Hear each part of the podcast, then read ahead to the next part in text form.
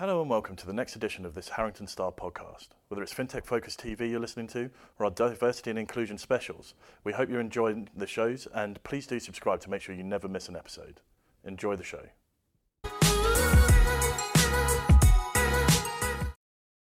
Welcome to StarTech TV. We love everything tech, especially companies with big ideas and those that are making waves in their fields. Today we have Peter Grinbergs, the CMO and co-founder of EQL. EQL's mission is to improve access to the healthcare world and are doing so by radically improving clinical pathways through technology. And Peter is here to tell us exactly how disruptive they're going to be. So, Peter, welcome. Hi. Thank you very much for coming into our offices. Thanks for having me. Um, so, why don't you open up by telling us exactly what EQL is and the mission? Mm, so I think you, you touched on it. Um, the, the equal mission is that the healthcare system is very complex, it's very manual, it can be very costly, and access can be very poor for the people that really, really need healthcare. And Yeah. I think we started to look at you know what technology could do to potentially improve some of those journeys, improve the customer experience, and actually there's a lot of technology available now that we feel can actually reduce some of those manual touch points, um, can be a much better user experience for the for the person trying to access care, and can can potentially fast track people into the right care pathways. Um, and so the equal the mission behind EQL is is really that that straightforward. It's pretty it's pretty simple. Yeah. Um, obviously, we've got a product that we are developing. My background as a physiotherapist led me into an, an interesting area where I started to look at physiotherapy. And, and when you consider the stats on physiotherapy, um, I think 30% of all GP appointments are in relation to people that have some kind of muscle or joint condition. Um, and those people typically just get sent in straight in, into physiotherapy appointments, and those people can sometimes wait up to a year for their first appointment. A year, A- wow. A, year, yeah. So, it, and and that to me seemed crazy. Yeah. The first part because you just think, well, you've waited two weeks for your three weeks for your GP appointment. It's not a it's not a um, a, slight on the NHS. It's just the fact that the capacity is so Hmm. high and the demand is so high and the resources so so low in in that sector that you just think, okay, well, this is you know this is ultimately something that could potentially be improved with technology. So we look at the 30% that are going into into GPs and we think actually we could strip those out potentially into a tech solution that would ultimately ask the same questions and give the same evaluation as to what is needed and then fast track those people into a, a physiotherapy pathway. Wow. And that's the first part of the kind of um, Yeah. the product that we're developing. Um, but the second part being actually those people that are presenting into a physiotherapy scenario, how many of those potentially, if they were given some stuff to do at day one, would actually need, need the appointment in, in the long run? Yeah, and we think actually there's a, there's a huge amount of people that are willing to self-manage and are able to self-manage and therefore why should they wait a year? And they just need the help, the advice, and the knowledge, and Exactly. they can go and do it themselves. Yeah. That's great. So basically, we're fast tracking problems that we've got at the minute, um, and we're getting people quicker, quicker care, reducing cost, increasing access. I mean, it sounds, it sounds great. Yeah, Yeah. that's the idea, yeah. So you've just touched upon your background um, in physiotherapy. Mm-hmm. Um, uh, you also describe yourself as a serial entrepreneur. I'd Mm-hmm. really like for you to share with the audience your journey to this current position Okay. because it's not just a little bit of physiotherapy, is it? There's a there's quite a big focus. Yeah, so um, my my background, I trained and qualified as a physio. Um, I was always sort of fascinated. As a kid, I was always very interested in how things worked and arguably trying to, uh, well, arguably interested in breaking things and then trying to put them back together. Now, that's not what a physio's job is, not to break things, but it is to put people back together, Yeah. arguably.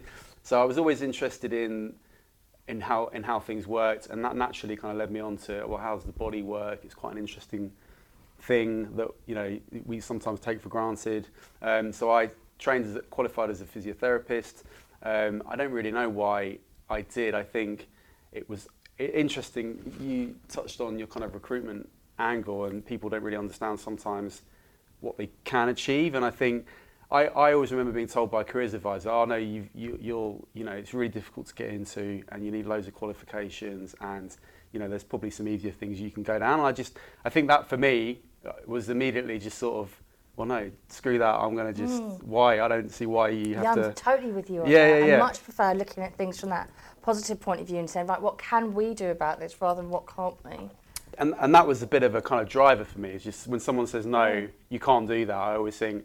"Eh, I bet you can actually if you just did it a bit differently or tried a bit harder or whatever. Um, so I, I trained as a physio. I was very fortunate. I, I got to when I qualified, and it's very cliche, but I was one of the typical kind of physios that looked at it and thought, oh, I just want to be the guy running on the pitch at the football club. I don't. That's kind of what I want to do. I'm interested in sport and exercise. Um, and I was really fortunate to get a job with the Premiership Football Club when I left university. So I had two or three years working in Premiership football, and then we uh, left the football club and I actually started working for a, a private physio business. Mm-hmm. And again, I think quite quickly I started to look at that. I loved the job, but I just started to think, actually, I could probably, I could do this on my own. It'd be, in a way, it's more exciting. Uh, You know, I didn't have any kids at that stage. It was just sort of quite an easy decision. I just thought, oh, screw it, I'm going to jump on and, and see if I can do this myself. Um, and then I actually took that business from just a one site practice to one that we had over 35 clinics across the UK. We had 70 odd staff. Uh, it was absolutely crazy. I didn't really know at, at points really what you know the, what the plan was. We were just sort of grab as much as we can and you know just see what happens. Yeah. Um, and that then led me into a situation where I was looking to try and get out of that business. Managed to find uh, a buyer for that company, um, and went into a slightly different setting, still in the healthcare setting, but starting to look at digital health. Um, and I think that really, you know, started to open my eyes as to just the massive lack of technology in the healthcare sector. So I think when you look at all the other industries, media, banking, um, eating, you know, hooking up with people, whatever it is, they all seems to be le- leaps ahead. When you look at actual adoption of technology in the healthcare sector, it's, it's pretty much second mm. s- to bottom in terms of the amount of people trying to Do you know develop what? services. Yeah, you've 100% hit the nail on the head. So we had Deliveroo in Mm-hmm. last week, um, and their director of engineering, um, Rama Javid, she was saying exactly that. Mm. So she was saying how, how much further ahead, like like the likes of Deliveroo are Mm. compared to healthcare. And healthcare was something that she spoke about quite a bit. Yeah. Um, yeah, she was very interested in it actually. Yeah, and I think when you look at that and then you look at the capacity problem and you just say, well, you know, let's not beat around the bush. The, the, the population's getting older and, and more injury prone, mm. and it's not like it's not like the population is going down; it's going up significantly, mm. and resources are being squeezed continuously. Um, and you just look at what technology can offer, and you think, well, it's just in a way, it's kind of negligent not to apply technology to healthcare Yeah, because it's like there's technology there that can really change things and make things mm. better, then why would you not look to use technology? Um, and I think some of the problems around adoption are maybe that it's, uh, you know, clinicians and medical people are trained to be very independent thinkers. So part That's of interesting. Yeah. of yeah, I think part of the when you're at university, it's all about okay, you have to be able to justify everything you're doing personally because you're personally responsible, and I think that naturally then gives an element of skepticism, which is right because you should be skeptical of new things and you should interrogate them. But I think sometimes that can really just slow down adoption, um, and it can slow down you know the potential spread of, of new things. That's so interesting because I, I often, and whether this is wrong, I don't know, but I often will liken um, technology to almost like socialism. It's about working together to make the best technology. Mm, And, and that's interesting if the mindset of uh, the medic is, I've got to get this right on my own, I've got to justify everything I'm doing. yeah, Whereas the mindset of technology is, right, let's work together to get to a solution. absolutely. Um, that's very interesting. I haven't thought about that. Yeah, and I don't think it's. I mean, there is a the community is very strong, and they're very. It, it's a great community, and we have a great system. We have a great healthcare system. I mean, Yeah. look, we're trying to improve something where there's a problem, which is you know quite low end stuff. I mean, if you look at the high end care that goes on, it's phenomenal. The, the kind of care that is delivered through the health system, and arguably, you know, it's it's it's one of the best in the world. But I think there's still a lot of stuff that can be done to help actually improve the process. And for us, it's not about trying to take um, work away from clinicians, or it's not about trying to, to, to, you know, I don't know. It's it's yeah, it's a kind of it's a mission that we just think, look, we owe this to the to people really. That technology can do so much. We just, you know, it's it's something that we we are really passionate about. Mm. And I love that passion. I think that passion is what what drives so many businesses, and it definitely sounds like your passion for this is, has driven a number so Mm, far. mm. Um, what challenges do you think uh, you and EQL uh, face today? Yes, I mean, look, we, we run a startup, so it's kind of every day is a challenge, and Yeah. every day's new, and we're learning something new every day. It's very fast paced, um, and there's a lot to get, get our heads around. So, I mean, I think we've got some challenges that we're addressing. Um, certainly, trying to navigate the field of regulation is difficult because Yeah. actually, I think, again, we're coming from a kind of legacy system of regulation that is trying to play catch up with technology, and I completely understand that that's the case. You know, we're, we're dealing with historic you take the medical device regulation, it looks at medical devices, it looks at blood pressure monitors and syringes, and, and that regulation currently sits on top of software solutions, which by their very nature are agile and, and iter- iterative, and actually the, the regulation doesn't allow that kind of technology to really flourish, and it's just because it's it's you know, it's new and fast paced. And as we've already said, the medical sector is very slow paced. You have to have your RCT that takes five years, 10 years to kind of return some result because that's how it works with medicine and pharma, understandably. But I think really there's, there's, um, uh, there's some work needed on, on all sides to kind of really find the middle ground on, on this. And, and certainly navigating the regulation is very difficult. Um, making sure that we are, obviously, as we do, sit where we need to be in terms of regulation. But that actually in itself is is I think that, that that's a threat potentially for the for the kind of med med health sector. Yeah. Um, I think um, for for a lot of techies, um, that would actually be such an exciting challenge. Like you've got this, this almost like a barrier or a hurdle. You've got to work out how the hell you get over it. Yeah. Um, so we do a lot of research in, in the tech world of, of what makes. Uh, what, what excites techies, um, why they'll move to another company, and actually, more importantly, what companies need to do to make them stay and to retain their staff and invest in their staff long term. And um, number one, every time, give them something that's a real, real challenge, a real intricate problem challenge to Yeah, solve. And it sounds like that's that's what you're dealing with day in day out. Yeah, I think people love to solve problems. I mean, like you know, I always, I, I inherently think people are very good and hard. They they they're, set off to be good and hardworking, mm. and and sometimes external pressures or you know the, the wrong atmosphere or whatever cr- changes that. But I think inherently people want to solve problems. I mean, mm. we're you know, I mean, you look at monkeys ultimately trying to solve problems with tools and whatever, and out, other animals. I mean, it's just part of our nature. I think. Is to try I'm and reading that problems. book Sapiens at the minute. So when you say monkeys, I'm like, yes, I know exactly what you mean.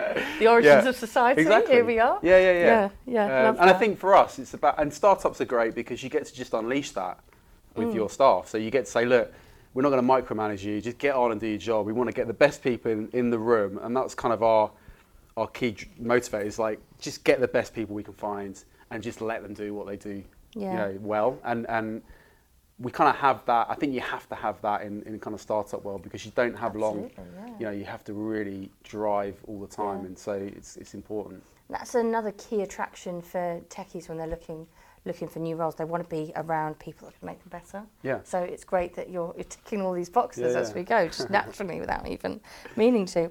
Um, so moving on to my next question, um, I wanted to ask about your company and and where it is um, amongst the the number of competitors that are also trying to Mm-hmm. disrupt the the industry. Mm. What you think makes makes you different, um, and, and and how you would, how would you describe that to the audience? Yeah, I think it's interesting. So we, we I, people talk about competitors. We don't. I mean, we do. We, we look at what people are doing because obviously we're interested in what's going on in the market. We don't focus too heavily on competition in our particular sector because number one, I think the market's big enough. It's not like we feel Right. threatened by competitors. We don't. We kind of, in fact, we want to champion and drive people to create more innovation because ultimately that's what we're for.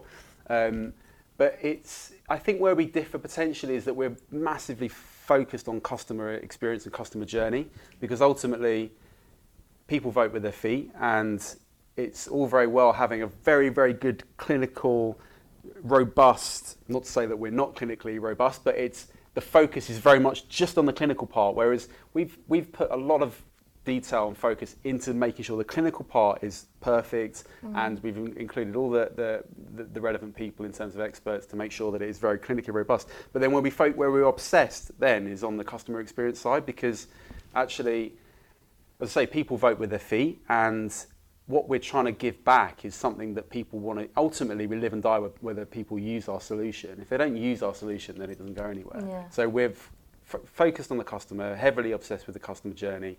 Um, we're very much data driven. I think Yeah. we look at what the data says because ultimately that's what's going to drive Yeah, further iteration. Um, I think those are the, the two the two key. But I'm, I'm more agile. I think we the regulatory framework that we sit ourselves in allows us to be agile, so Yeah. that we can iterate quickly and we can fail fast, as they say. Yeah, fail fast. Yeah. Um, But I think that's that's really where we focus, um, and I and I certainly think when when let's say I'm not too fussed about com- competition, but I think sometimes where it can get stuck is in is in just not paying too mu- uh, enough attention maybe to the customer end. Mm, mm. Yeah, I, I 100% agree with that.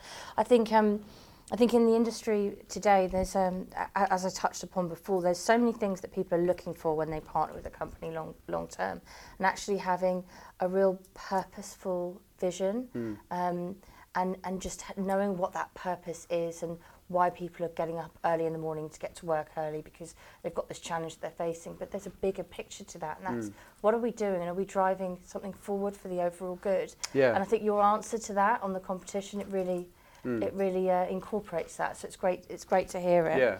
Um, what do you think the healthcare sector is going to look like in five years' time? Yeah, I mean, well, there's two ways of looking at it. You look at the long NHS kind of five, ten year plans, and what, what's been mandated is that you know there has to be a reduction in outpatient appointments, there has to be more adoption of technology.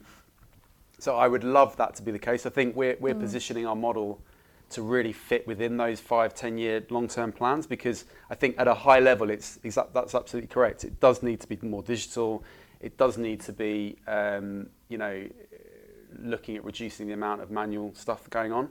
But I think ultimately, I love this idea that people can just manage their own health conditions. I think that's really where we want to position ourselves is in that kind of patient as a partner market where people can really just take take care of themselves. And I think you look at the the way that people consume things now, it's always immediate. They, they actually want people want to take responsibility for their own health now, um, and I think I, I think that's what we're trying to create is that idea that actually you can you don't have to wait to see five different clinicians. You can take con- con- control of your health now, and you can do stuff now that actually is going to have an impact long term, short term and long term. I think that's that's where the market needs to go, and I mm. think that's where that's certainly where we're we're trying to drive it. Yeah, well, I think that's fantastic because I, I, I think about myself and, and any any time that I've needed to go to the doctor, most of the frustration for me is I just want to know the answer of what I need to do. Yeah. And I, and um, I had to have physio before after a, after a very minor car crash. Everything, everybody was fine, but I had to have it. And I think yeah, the waiting time. I think anyone listening to this will will think about the time they needed it or when Mm. someone in their family did, and how that perhaps wasn't wasn't the journey that they were hoping for. Yeah. And it's really easy for all of us to moan and complain, Mm. but actually you're you're coming to the party with a with a solution, with something that's going to speed things up and give people the knowledge that they need to treat themselves. Yeah, absolutely. And I, I think it's not that the, and again, I really try and stress this every time I talk about it, but it's not the system can't deal with the way that it's set up. It can't. It's not allowed to deal with it. It just doesn't work because of the demands. And I think that, that's where we want to try and come in, reduce the demand, and just give people the option to manage, if appropriate, manage their conditions themselves. And, Mm. And as you point out, I think there is there is a there is a drive for that. There is a demand for that. Absolutely, yeah. So, um, exci- my, my exciting question at the end: um, What are your plans for the rest of the year and, and next? Because I bet Yeah. there's quite a few. Yeah, that we've got lots. so we've we were actually um, we're, we we were in uh, the US last week. We're, we're uh, just signed the partnership agreement over there. Actually, we want to. That's going to be a big market for us next next year. We really want to focus on our UK market as well. We were recently accepted into Digital Health London Accelerator. Ooh, Um, and, and, and again, a great organisation which is set up to really just show, um, reduce cost in the NHS through fast tracking technologies that can really have an impact on a kind of glo- on a on a national scale. Um, and so we're really keen to drive get get stuck into that and and and really try and get some NHS stuff over the line next year. Um, that will be a big focus for us domestically. Um, and as I say, we've got aspirations to kind of to, for international expansion. The US is obviously a big market for us. Um, but yeah, I think and, and just making great products. I think we want to get the products out there, and we want to really start because it really starts to to kind of refine itself when we collect the data, and, and we want to. I'm personally, I'm interested in, in really just making our product a great product that people can use and interact with, and it works um, for them, um, and it does all the things that we're, we we want it to do. So yeah, next year's a massive year for us. It'll be exciting. Yeah, it sounds really exciting, and I've got to say, like, what an inspirational uh, recording you've just done. Like, it's um, it's lovely to hear about a purpose that is is so positive, and throughout all of this, you've been really clear to say the system in place is is good. We're just trying to help it, and I think that's really respectful to what we've got right now. And, and even talking about your competition, it's about everyone everyone being innovative at the mm. moment, and everyone in, and get, getting the world to a to a mm. solution, and now wanting to expand um, overseas. It's it, it sounds brilliant. So thank you so much for joining us and sharing welcome. your story. Thank you for having me. Um, everyone listening, if you want to get in touch with Peter, I'm sorry, Peter, but you may now be inundated with people. um, I'll put his um, email. I'll, I'll tag it to this post. Um, but thank you to everyone listening, and Peter, thanks so much for coming in. Thanks, Nadia.